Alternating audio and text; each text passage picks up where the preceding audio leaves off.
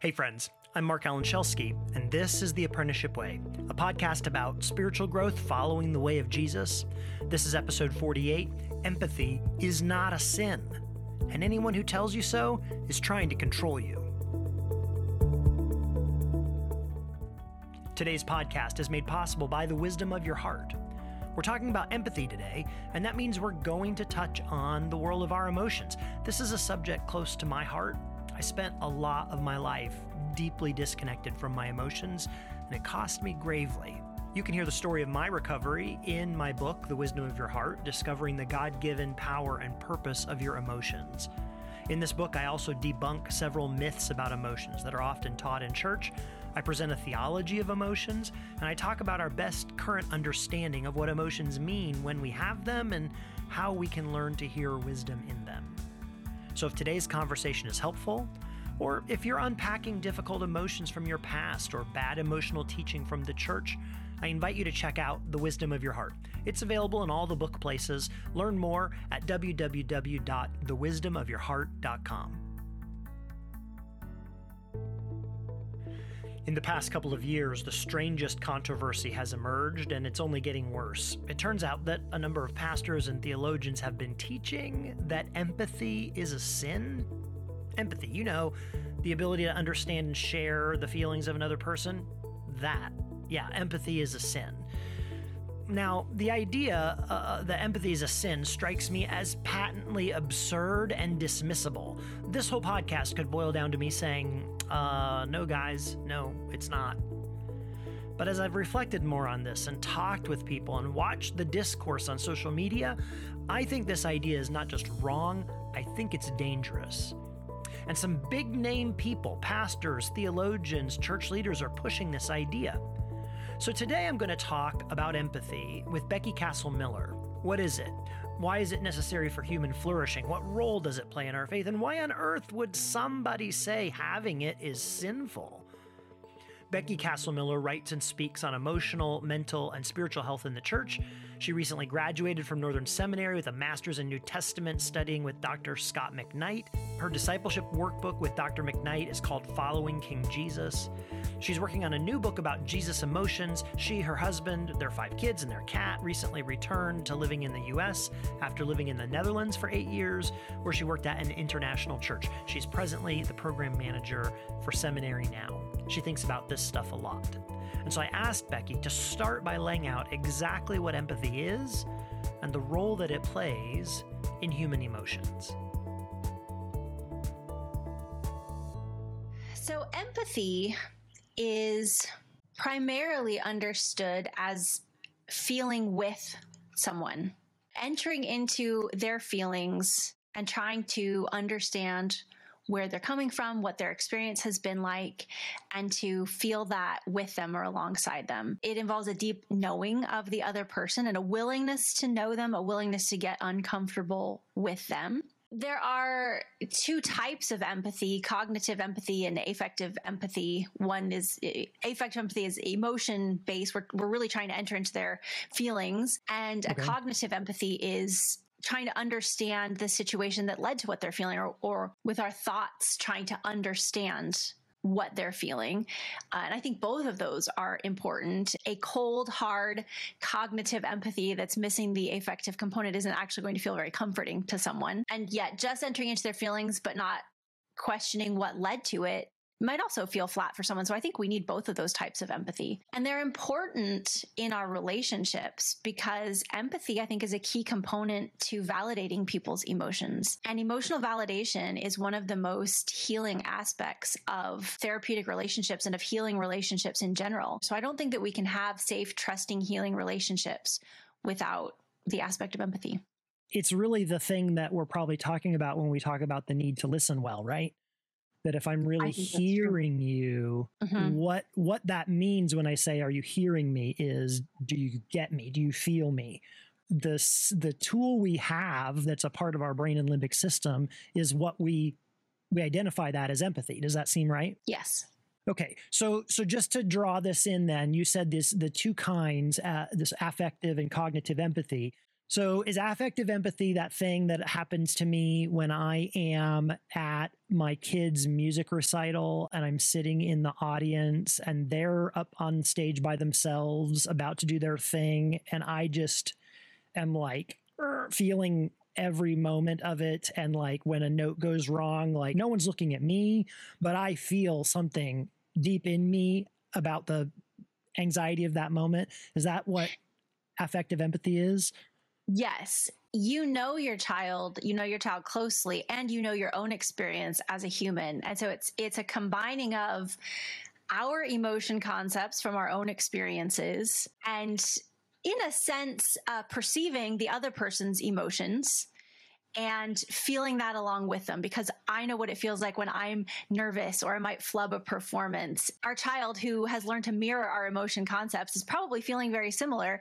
And so we we have this shared emotional experience where we understand to the best of our individual limits what they're feeling, but we're remembering our emotional experiences and we're perceiving their emotions and we are really participating in that moment with them with our whole body. And then the cognitive part is that i that that that sequence that you've talked about is coming to mind and i'm understanding it like I'm thinking right. about, oh, they're they didn't really practice this piece as much as they should have, and I know I understand like, uh, I, and this there's some cost because there's people watching them, and so I'm interpreting the way that I'm feeling and the way that I think they're feeling. And that's then the cognitive story about it. Right. And emotions are cognitive. So I don't like to separate affect from cognition because they're all part sure. of the same process but the cognitive empathy is what you what else you know about the situation or learning about the situation you know that the person sitting next to them in the orchestra has just been bullying them all year mm-hmm. and they were mm-hmm. afraid that that person was going to poke them with their violin bow right, and right, you're right. seeing it happen and you know the backstory of what's going on there and so you're indignant on their behalf why isn't the teacher stepping in so yeah sometimes we need to know the story so that we can cognitively understand what's going on as well. So, this thing that we're talking about, I mean, this is essential for human relationships. It's essential for any kind of collaborative human endeavor. Uh, whether community, church, business, like we can't do relationships effectively without this. Am I am I right? I think that that's true. It, or it would be a very sterile, non intimate relationship if there mm. was no sharing of emotion going on. Yeah. So it would be possible, but I don't think that that's what most of us want. I think we want em- emotional relationships. Mm-hmm. There are people who have emotional injuries that haven't been tended to might might not want that kind of close relationship. Right, sure. But generally when we're healthy, we long for intimate emotional relationships. Empathy then is part of our capacity to connect emotionally with other people. And that's what we're longing for. That's what we want. And I think we're saying, you and I are both saying that healthy relationships, healthy families, healthy communities have some measure of that why would that be a sin? Why would that be bad? What, mm-hmm. what is the or or maybe before we even go into the conversation of why why would somebody claim that it's a sin maybe we should talk about is there just objectively speaking outside the realm of spirituality is there trouble that empathy can get us into? I can't think of any. When someone is experiencing uncomfortable emotions mm-hmm usually white Western culture is not okay with that. Generally speaking, white Americans, that's the culture I come from, so that's the culture I can speak to, don't like to see people experiencing uncomfortable emotions. So mm-hmm, we don't mm-hmm. like to see people grieving. We don't like to see people upset and hurting and suffering. So we either try to stay away from them or avoid them, or we try to shut them down. We don't, we don't mean it to be hurtful. We just subconsciously don't like it. And so we either avoid it or we try to make them feel better fast. They're there. It's going to be okay. You don't need to cry. Um, right. We bypass people's grief because it's so uncomfortable for us to see it because we really haven't learned how to grieve as a culture. The point I'm, I'm working around to is if you're not okay with people's uncomfortable emotions because they make you feel uncomfortable emotions, empathy seems problematic because empathy mm-hmm. invites you to step into discomfort instead of avoiding it or bypassing it or shutting it down. So I think okay. that people who don't have healthy emotions and don't understand how to handle them in themselves or in other people think of empathy as a bad thing because it makes them uncomfortable and they don't know what to do about that. So I think that there can be a perception that empathy is bad because discomfort is bad mm-hmm. and empathy can be uncomfortable. Okay, that makes total sense. Uh, we don't we don't like feeling negative emotions, and we have lots of structures in our society to make it so that we don't have to feel them. And if something is going to cause that kind of reaction, a lot of times we want to avoid it. So that totally makes sense. Empathy could lead me into a place of uh, feeling uncomfortable emotions that I don't want to feel. Mm-hmm. Okay, so maybe here's a, another possible angle. In my own work on emotion, one of the things that seemed significant to me was that emotion seemed to function in the human person as a way to get us to move, to take action, to get us to respond to mm-hmm. something mm-hmm. in our environment that needs to be attended to or to be different, right? And yes. so if I'm feeling an emotion that I don't like, they're uncomfortable for me, then I might want to avoid that. Or if the emotions that I'm connecting with through empathy are trying to stir up something in me to act in a certain way, now we have the question on the table of Am I being moved to act in a way that is uh, something I don't like or something I disagree with or something that my community mm-hmm. has said I shouldn't mm-hmm. do. And now empathy, then, which we were talking about, is just this sort of conduit of understanding between human beings.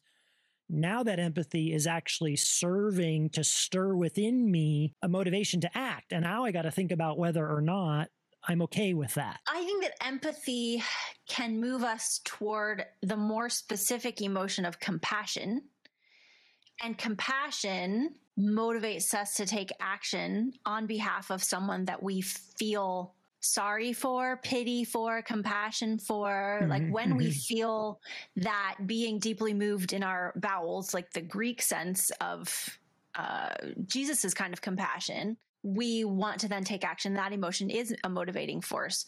So I think there's a progression of empathy toward compassion, toward taking action if this conduit of empathy is raising compassion in me and I'm being stirred to act, what then is coming into view is whether or not I'm coming from a place where I think I have to evaluate the reason why the other person is feeling what they're feeling. So, are they yes. feeling what they're feeling because they did a bad thing? Yes. Are they feeling what they're feeling because they, you know, this is a consequence? Of some sinful behavior and now they're feeling that way and if i enter into that feeling with them if i um, acknowledge it or even like you had said earlier if i affirm that feeling in them does that mean i'm affirming the bad thing that i mm-hmm. think they did yes so it's very much a viewpoint of I have the right to judge the reasons that someone is hurting. Okay. And if I think their reasons for hurting are deficient, then why would I be empathetic? It's only going to encourage them to continue in sin and pull me down with them. Okay. All right. Okay. Yes. So then now, so now this conversation about empathy then opens up into a broader conversation that's really about how I see other people and issues of judgment and control. Yes. All right. So when this uh, sort of blew up and I began to see it happening online, one of the things that I observed is that the folks who seem to be loudly talking about empathy as a sin on one hand or or a softer version of that would be that em- empathy is a risk it's something you got to be real careful mm-hmm. with those folks have a couple things in common as far as i can tell um, they are spiritual leaders pastors theologians that are all sort of within the Venn diagram of patriarchalist or maybe softer language, male headship, or maybe strong complementarian. They're all folks who are coming from a place where their theological viewpoint is is hierarchical. Yes. And I think also all or most are coming from a theological stream that's either uh, reformed for sure or sort of ref- reformed reformed. adjacent. Yeah, it's the overlapping circles of reformed and patriarchal and also high control religious environment. I think it's it's those Okay. three, it's the center of those three if you're making a Venn diagram. Okay, so if those are the folks who are saying empathy is a sin or empathy is at least a, a risk to be very careful Mhm. about, if those are the folks that are saying it, what's what's the payoff for them? I think it's gatekeeping. Hmm. It's um, keeping that high control of doctrine and practice and keeping people in line. And I think there's a real fear that people will sin. There's a lot of Sure. fear about sin in those overlapping circles. And this anti empathy strain is simply the most recent head of the Hydra, right? With, that is the bigger picture of emotion control and anti emotionalism that has been part of the church for centuries. And I've seen in my research this anti emotionalism. There's so much fear about sin. Don't follow your emotions because they'll lead you to sin. Don't follow your desires because they'll lead you to sin. So this current iteration of it is simply don't empathize with people who are hurting because they might sin or you might sin. There's so much fear about sin. Yes, right. And I think that there can be two different streams that end up at the same point, but they come from different places. And one of those may be truly a sincere pastoral desire to care for people. Mhm. Because, uh, you know, having been a pastor, I know that I care for people and I don't want them to hurt and I don't want them to cause damage in their relationships with God and other people. And so there can be that sincere pastoral desire that I think is misguided in, in these cases Mhm. because it pushes people against their own God given emotions. But there might be true desire to protect the people that you're tasked with caring for and shepherd. Right. And I can understand and honor that motivation, even though I think this outworking of it is not healthy. But I think on the other hand, there are those who truly are seeking power and control, and they're using anti emotionalism and specific anti empathy to maintain their control over what people believe and do, and even to maintain control over what people feel. Right, because in that system, in that uh, uh, what was the word that you used? The high control religious environment. High control religious system. Yeah. yeah in that system, we we want either out of love, as you've acknowledged, or perhaps out of control. We want people to not fall off the rails. We want them to not enter into Mhm. sin, and so we're trying to provide guidance for that. Right. And if everyone was just obeying with their brains, everything would be fine. But there's this insidious culprit inside of us, our emotions, and empathy allows the emotions of somebody else that's even outside of us to sort of evoke that emotion in us and and that thing is outside the bounds of the control Mhm. Okay so when when this all came up and i started reading and listening to folks talking about this um, i was also at the same time that was happening doing doing a lot of reading in church history. I came upon a letter that john calvin wrote um, in 1554 and he was writing it to justify his position that people, in this case, a particular somebody that he disagreed with theologically, so a heretic, but I want to put a very strong emphasis on a person he disagreed with. Because heretic sounds so crazy and other and weird. And really, all we're talking about is someone who had a different view of a couple points of Mhm. theology. So Calvin ends up being on the side that this guy needs to be executed. And that indeed happens. And John Calvin writes this letter to justify his position. And I read this in the middle of this conversation about empathy being a sin and just like the the lights went on for me. So I'm going to read this and tell me what you think when you hear this. Uh, this is John Calvin speaking. Whoever shall now contend that it is unjust to put heretics and blasphemers to death will knowingly and willingly incur their very guilt. This is not laid down on human authority. It is God who speaks and prescribes a perpetual rule for his church. That's pretty serious. Now here's here's why. It is not in vain that God banishes all those human affections which soften our hearts, that he commands paternal love and all the benevolent feelings between brothers, relations, and friends to cease. In a word, he almost deprives men of their nature in order that nothing may hinder their holy zeal. Why is it so implacable a severity exacted, but that we may know that God is defrauded of his honor, unless the piety that is due him be preferred to all human duties, and that which his glory is to be asserted, humanity itself must almost be obliterated from our memories. Wow. Yeah, so it is not in vain that God banishes human affections which soften our hearts. So, so I'm hearing John Calvin say that in fact, for sometimes for us to do the right thing, and in this case, right thing is execute a heretic, executing people, right? Like outright murder, right? Right. That that the thing that would stop us from doing that, like here's a thing we got to do: we got to execute the heretics, and the thing that would stop us from executing them would, in fact, be benevolent feelings, human affections, human human affection. Yeah. Right? And so then he says well well god wants us to be holy so much that god is going to actually cause us to have to step away from that. Okay.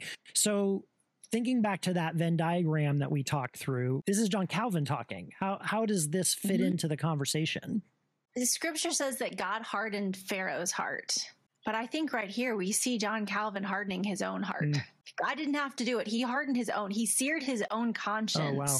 to justify murder by telling himself that God is okay with it. He is he's searing his own conscience, he's hardening his own heart and shutting off the humanity and conscience that God gave him. I think that we see to a lesser degree because we're not talking about murdering heretics right now in the current climate but I think we're seeing a similar hardening of the heart mm. so that we do not have to hear what God is saying on behalf of the weak and hurting. I think we see similar wording or similar reasoning in more modern language from people like Joe Rigney of Bethlehem Baptist, who said Rightly used, empathy is a power tool in the hands of the weak and suffering.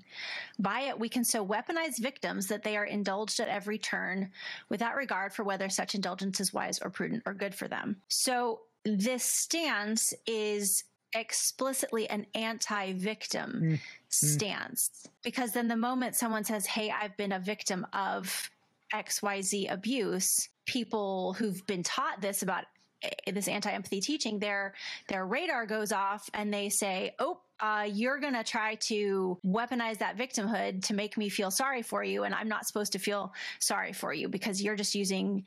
You want me to be em- empathetic, and that's a power tool. You're trying to retake power by making me be empathetic but you don't deserve to be indulged so the person the person that is objectively in power is saying to the person who's been injured at the hands of the power system, You, sir, are manipulating me.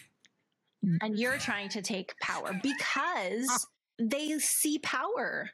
They live for power and they can't help but to see someone else as trying to take what they want, which is more power. Mm. So they are they're projecting, they're viewing people through their own lens and assuming that that person's motivation must be power because that's the thing that's motivating themselves. Right. And so any claim by anybody, any marginalized person who stands up and says, I've been injured by you in particular or by the system that you're a part of is immediately able to be discounted and ignored because the very fact that they're saying, I was hurt and demonstrating that is a power play on their part. Yes, it preemptively prevents victims from being able to come forward out of abusive systems. If you know that you have generated a ton of abuse and you have many victims within your system and your organization, and you want to make sure that when they come forward, no one will believe them, you preemptively teach people not to believe them or care about them so that right. when they come forward, everyone who could help them has been conditioned not to. And that is a classic abuse tactic. That conditioning is actually trying to override you know what you are saying from the very beginning is a natural god built part of who we are. When somebody speaks up, when a victim speaks up and says, I have been injured, they are asking for validation that they've been hurt, but they're also making yes. a bid that you will feel they're hurt with them.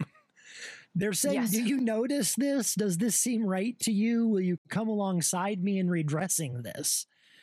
And I would argue that empathy is a crucial part in our capacity to, in fact, do that, to, as Paul instructs us, bear one another's burdens and so fulfill the law of Christ. If you speak up and say, I've been hurt, part of me bearing the burden is entering into that with you to understand it Mhm. and then determine is there a way that I can be a part of reconciliation or restoration or reparation? Right.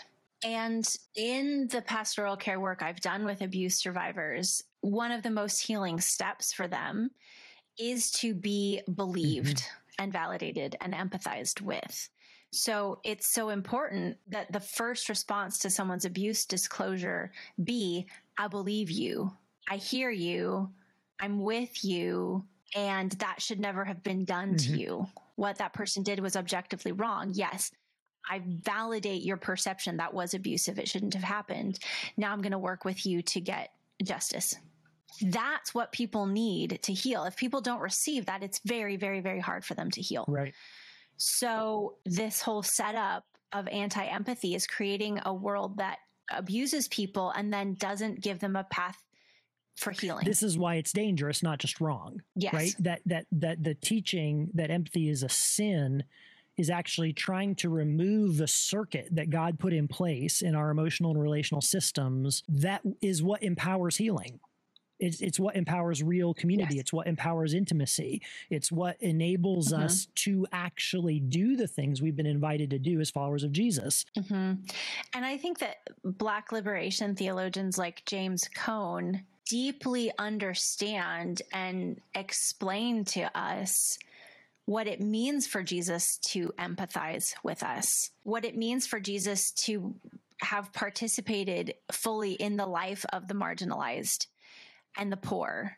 Jesus not only became human, but he became poor and he became uh, part of an oppressed people so that from the inside he could transform oppre- oppression into liberation. Those who say that Christians shouldn't empathize are denying one of the most powerful aspects of Jesus' life Yeah, right. and existence, which is to be in the pain and hurt and experience it alongside us.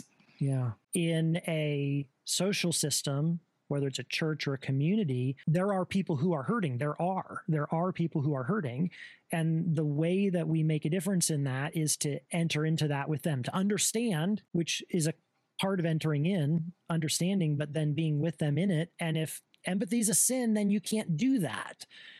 And so then what else is happening is if the people that are hurting happen to be people that are on the bottom of a particular social structure, Mhm. if you take away empathy, you take away any possibility of changing the social structure.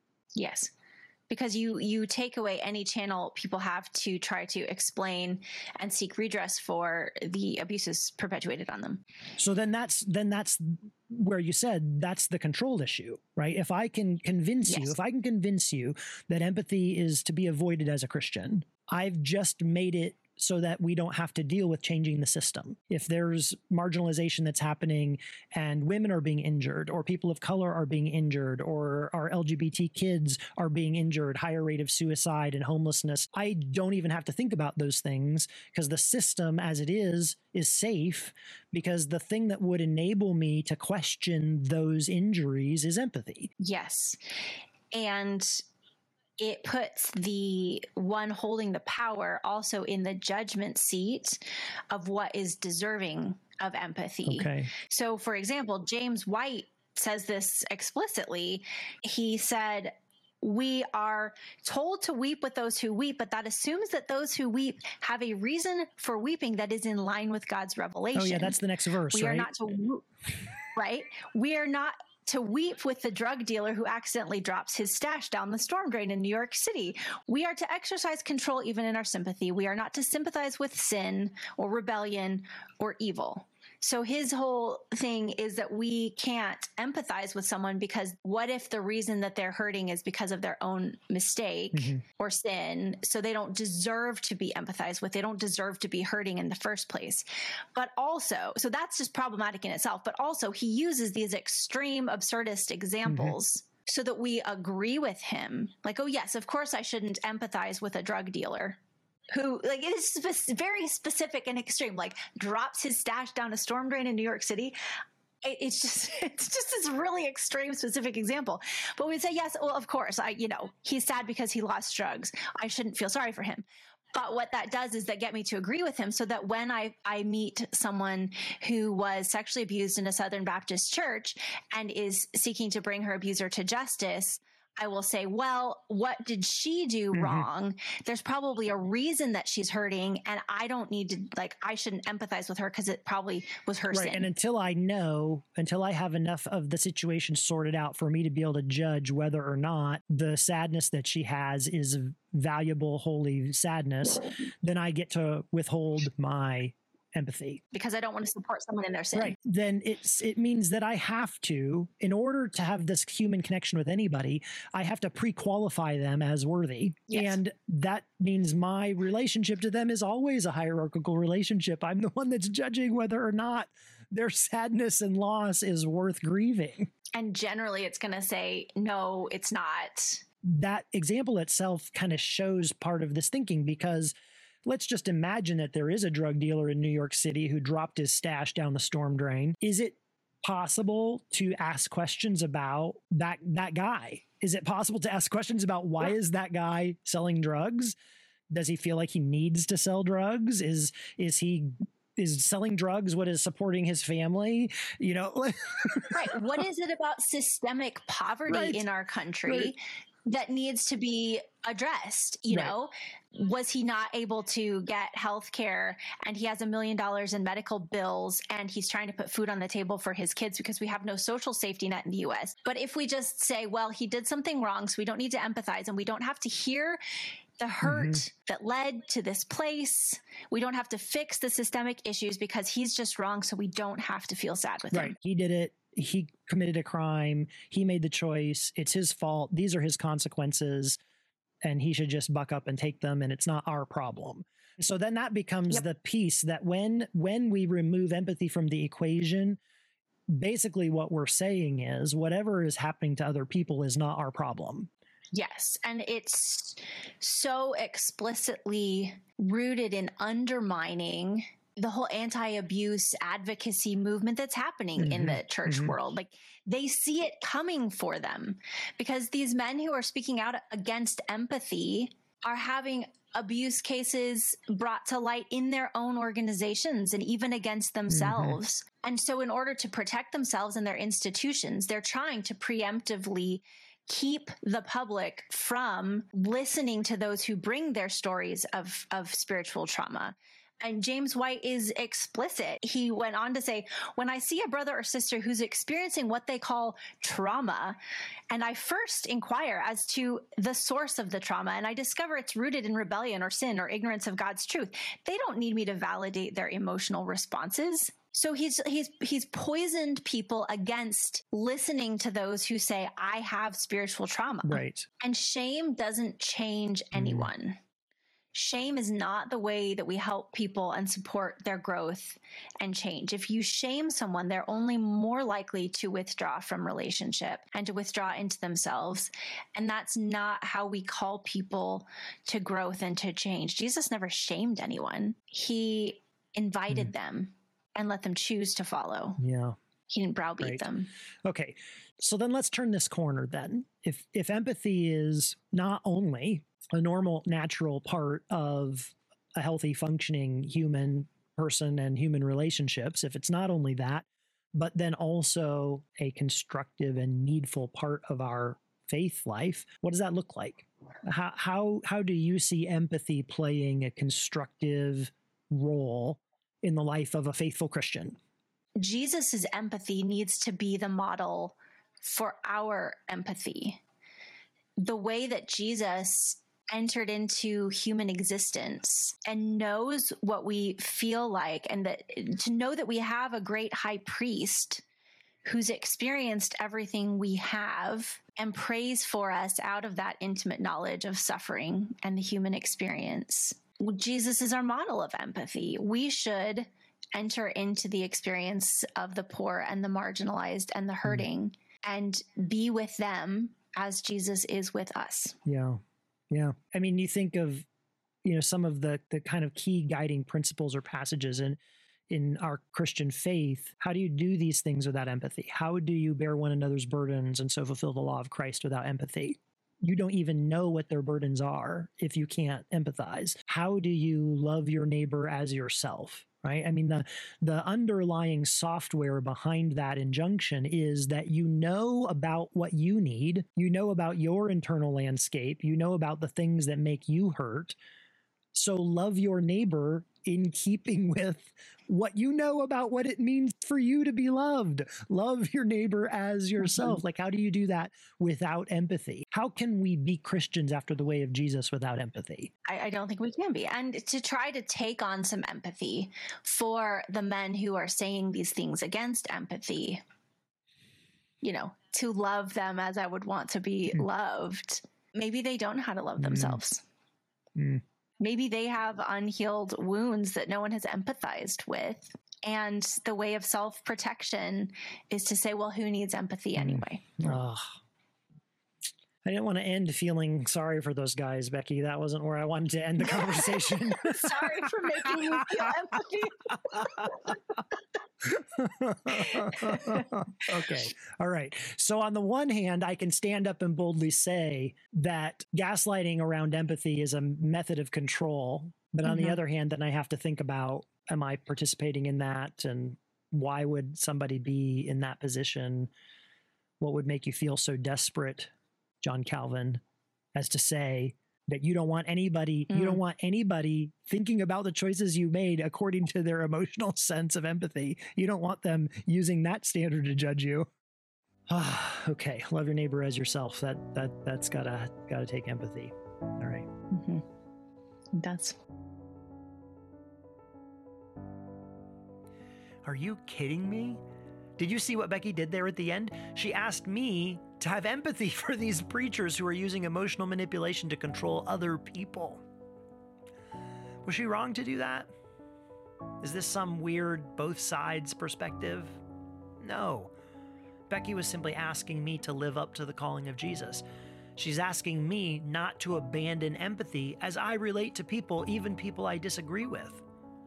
If I buy into the message that empathy is a sin, then I get to write people like this off. I get to dehumanize them. I get to stand in judgment over them without any nuance or concern. But if I engage my God given empathy, then I have to wonder about their story and why empathy is so frightening to them, and what it is about their worldview that leaves them in so much fear. If I happen to have a relationship with someone like this, that gives me a basis for interacting with them in a compassionate way, perhaps even an angle from which I can invite them to something better. And if I don't have a relationship with someone like this, thinking empathically about them enables me to be better prepared to love the people in my own life and ministry. It shows me why it's important to listen first, why it's important to believe victims when they share their hurt. It shows me why it's important that we think not only about individual sin and struggle, but also about the sin embedded in our systems and our organizations. I don't think it's possible for us to follow Jesus well without empathy. If someone tells you different, pay close attention. They may be trying to distract or control how you feel, and that may be an effort to keep you from hearing the voice of Spirit calling you to greater love, more inclusive hospitality as you follow the way of Jesus. May you see the world through Spirit inspired empathy so that you can love more and more like Jesus. Thanks for listening.